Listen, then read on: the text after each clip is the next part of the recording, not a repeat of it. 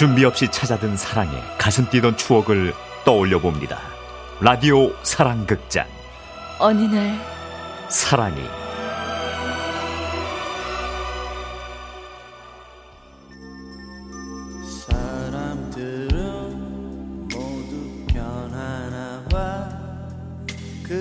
어릴 때에 비하면 정희 씨도 세상을 보는 눈이 많이 변했습니다.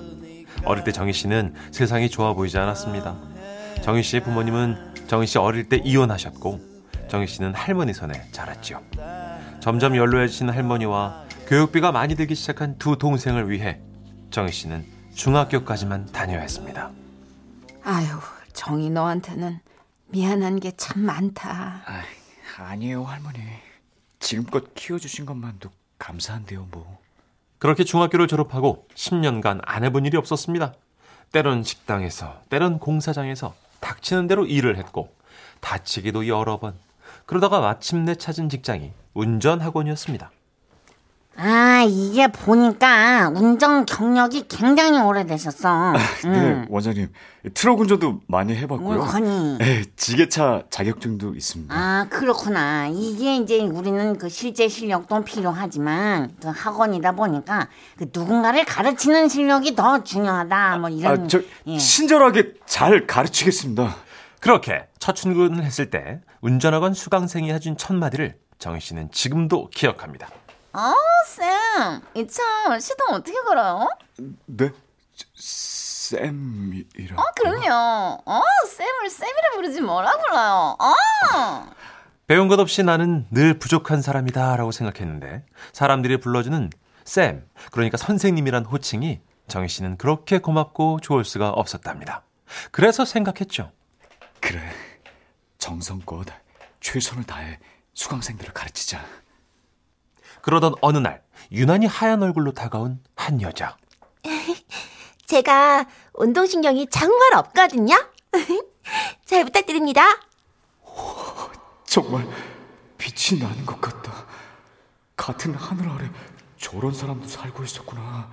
나랑은 참 다르다. 그도 그럴 것이 온갖 풍파를 겪어온 정희 씨와 달리 그녀는 도서관에서 공부만 했을 것 같은 뽀얀 인형 같았죠. 선생님, 주차하는 법이 그렇게 어렵다면서요? 저 같은 사람도 할 수 있을까요, 선생님?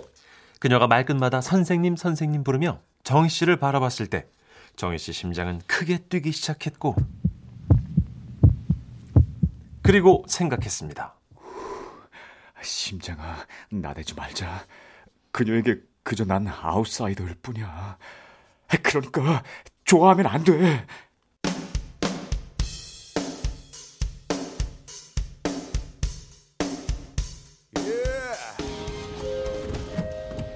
자, 유정님. 이렇게 저처럼 반듯하게 앉아보세요. 이렇게요? 예, 예. 자, 그리고 사이드 미러 보시고요. 어깨선하고 사이드 미러가 이렇게 일직선이 될 때 핸들을 오른쪽으로 꺾으시면 됩니다. 어깨선하고 사이드 미러가 일직선이 안 되는데요? 아, 그렇게 어깨를 저 앞으로 하지 마시고요. 등받이에 기대 보세요. 안 기대지는데? 팔을 좀 펴야죠. 핸들 잡은 팔을 좀 펴야 등이 뒤로 가겠죠? 아, 이렇게요? 아니요. 등 가운데만 뒤로 가면 안 되고요. 어깨랑 머리까지 다 뒤로 가셔야 돼요. 이렇게요? 아니요. 어깨춤은 추지 마시고요. 그냥 정자세로 뒤로 가세요. 그런 다음 사이드 미러 보시면 됩니다. 아, 이- 이렇게요? 아, 아니요. 저기 왼쪽 말고 오른쪽 보셔야죠. 오른쪽에 주차할 건데. 아마도 다른 수강생이었다면 벌써 답답함이 밀려왔을 텐데 정희 씨는 이상하게도 그녀가 하는 모든 말과 행동이 예쁘고 귀엽기만 했습니다. 선생님, 선생님은 어떻게 그렇게 짜증도 안 내고 자상하게 잘 가르쳐 주세요? 아, 아 그, 아닙니다. 제가 운전면허 합격하면 유학 가기 전에 제일 먼저 선생님께 밥 사드리고 싶어요. 저한테요? 또다시 정희 씨의 심장이 뛰기 시작했습니다. 선생님은 정말 최고세요. 제가요? 그리고 그녀에 대한 생각은 강습이 끝난 후에도 계속됐죠. 선생님은 정말 최고세요. 김정희 선생. 김정희 선생. 김정희 씨! 예, 예, 예. 그럼 뭐가 그렇게 재밌어요? 아, 아 아닙니다. 그, 자, 내가 그 혹시나 높아심에서 하는 말인데, 그 수강생하고 사적으로 그 친하게 지내시면 그거 안 됩니다. 예? 아, 그 가끔 예, 예. 그런 경우가 있어요. 그 차 안에서 그 이런저런 얘기를 하면서 배우다 보니까 서로 마음이 이렇게 잘 저렇게 통해가지고 이렇게 저렇게 호감을 갖는 그런, 어? 근데 결과적으로 그게 아주 참담해요. 어, 잘 되질 않아. 그 저 아가씨 상태도 지금 온전치 않아 보이는데, 그 너무 끙끙대는데, 대체적으로 그런 관계는 상처만 받고 끝나더라고. 웃어? 김 선생도 네. 어, 나이 든 사람이 하는 말이라고 귀뚱으로 듣지 말고 새겨들어요. 네, 네, 어. 알겠습니다. 어, 네. 아이고 온전치 않아. 그때 정희 씨는 뒤통수를 한 대 맞은 것처럼 정신이 번쩍 들었다고 회상합니다. 그래, 언감생심. 나 같은 게 어떻게 그녀를 에휴, 마음 더 깊어지기 전에 정리해야겠다. 저 원장님, 아 왜요? 저기요 그 담당을 다른 선생님하고 바꾸고 싶은 수강생이 있는데 가능할까요? 그때부터였습니다. 그녀를 멀리하기 위해 애쓰기 시작한 건 가르치지도 만나지도 않으면 잊어지겠지. 정희 씨는 그렇게 마음을 다잡았습니다. 잊자, 잊어야 돼. 다시 많이 외로워지겠지만 그녀랑 나는 어울리지 않아. 어쩌면 우리는 외로운 사람들 만나면 행복 그러던 어느 날 퇴근을 하려는데 낯익은 모습이 보였습니다. 저예요, 선생님. 네, 그녀였습니다. 어, 아, 네. 강습 아직 안 끝났어요? 아니요, 아까 끝났죠. 선생님 기다렸어요. 저를요? 네. 왜 담당을 바꾸셨어요? 제가 그렇게 답답했어요? 아, 아니요. 그, 그런 건 아니고요. 그냥 그래야 좋을 것 같아서. 왜 제 의견은 묻지도 않고 바꾸셨어요? 죄송합니다. 저, 하지만 저도 사정이 있어서. 저도 사정이 있는데요. 예? 어떤 제가 선생님을 좋아해요. 너무 좋아해요. 저도 이런 감정이 처음이라 진정해 보려고 했는데 선생님 생각만 나면 저 너무 좋아요. 어, 저 어떡해요? 네? 그날 자신의 심장 소리를 정희 씨는 아직도 기억합니다. 그녀의 마음이 자신과 같다는 것이 좋으면서도 한없이 부족한 자신의 조건들이 주마등처럼 스쳐가던 순간 마음으로는 말도 안 됩니다. 돌아가세요. 라고 외치고 싶었지만 입으로는 전혀 다르게 튀어나왔던 그 말. 저도 좋아합니다. 그렇게 두 사람은 앞날이 밝지만은 않은 연애를 시작하게 됩니다. 그리고 그러던 어느 날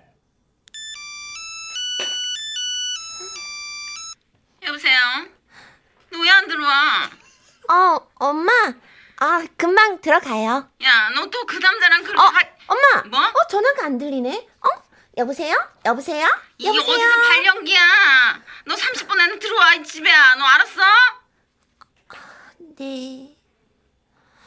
하, 오빠, 어, 우리 엄마 안 만날래요? 어, 어머니? 우리 결혼 약속도 했는데 만나봐야지. 그렇긴 한데. 나 이미 유학 안 가겠다고 집에다는 말했고 오빠에 대해서도 다 얘기했어요. 전부 다? 저, 뭐라 그러셔? 뭐 그렇지 뭐 그냥 그런 거 있잖아요. 어른들 선입견. 응? 그러니까 오빠가 가서 그 편견을 깨줘요. 어차피 한 번은 부딪혀야 할 일이라고 생각했습니다. 그래서 정희 씨는 용기를 내기로 했죠. 그래. 가보자. 하는 데까지 해보자고. 나도 사랑이 이루어지는 꿈못 꼽을 건 없잖아.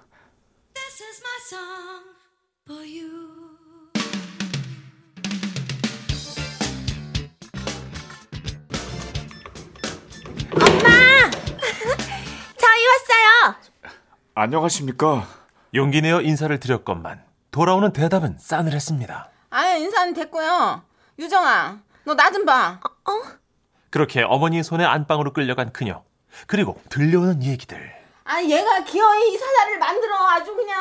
엄마, 아 얘기해 보면 엄마도 생각이 달라지실 거라고요. 좋은 사람이에요.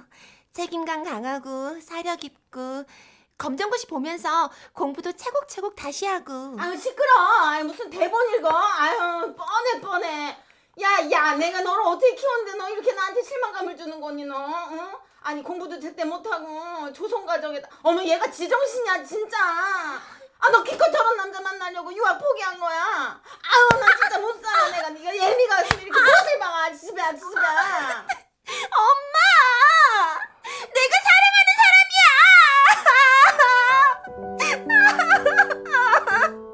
얘기를 듣고 있자니 정희 씨 가슴이 미어왔습니다. 곱게만 자라온 유정이가 나 때문에. 그래서 정희 씨는 말합니다. 어머니, 제가 포기하겠습니다. 그러니까 유정 씨 그만 때리세요. 그럴래요? 그렇게 정희 씨와 그녀는 원치 않는 이별을 했죠. 그리고 한 달이 지났고 여전히 그는 수강생을 가르치고 있었지만 모든 것이 시들했습니다. 네, 핸들 돌리시고요. 어깨선 맞추시고요. 아니요, 아니요. 앞쪽으로 좀 더 나오시고요. 네, 네, 네 끝났네요. 수고하셨습니다. 다음 시간에 뵙겠습니다. 그런데 수업을 마치고 나왔을 때 울리는 전화. 저기 나 유정이 엄마인데 나 좀 잠깐 볼 수 있어요? 운전하거나 카페로 나가보니 유정 씨 어머니가 앉아 계셨습니다. 아니 그냥 내가 저기 이렇게 찾아온 이유는 어머니, 저 걱정 마세요. 지금까지 단 한 번도 유정이하고 연락한 적 없습니다. 아니 그게 아니고 앞으로도 안 할 거고요. 아 지금 우리 유정이 병원에 있어요. 예? 어, 왜요? 어디 아파요? 내 속상해 정말 아닌 지지배가 한 달간 코끼를 끊어가지고 탈진했네 그냥 아휴, 이러다가 그냥 애 잡겠다 싶고 그냥 아예 유정 아빠하고는 상의를 했는데 그쪽만 괜찮다면 뭐 그냥 우리는 이 결혼 시키기로 했어요. 네? 도대체 어떤 사랑이길래 단식을 하면서까지 지켜야 하는 것일까? 정혜 씨는 마음이 아팠습니다. 미안해 유정아. 오빠가 정말 평생 너한테 죄를 갚는 마음으로 살게. 그리고 그날 병원으로 달려갔을 때 유정 씨는 말했죠. 이거 꿈 아니지?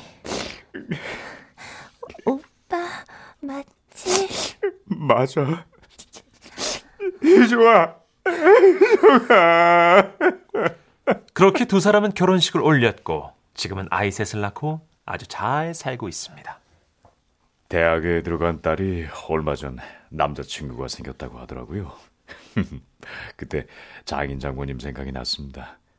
좋은 사람 생겼다고 얘기하는 것만으로도 이렇게 속이 상한데. 아이고, 딸을 저 같은 놈과 결혼시키는 두 분 마음이 어떠셨을까. 그러니까 제가 더 잘해야겠죠? 아휴, 이 나이가 되니까 그렇게 모두의 마음을 돌아보게 되네요. 해점으로는 오후 집으로 향한 걸음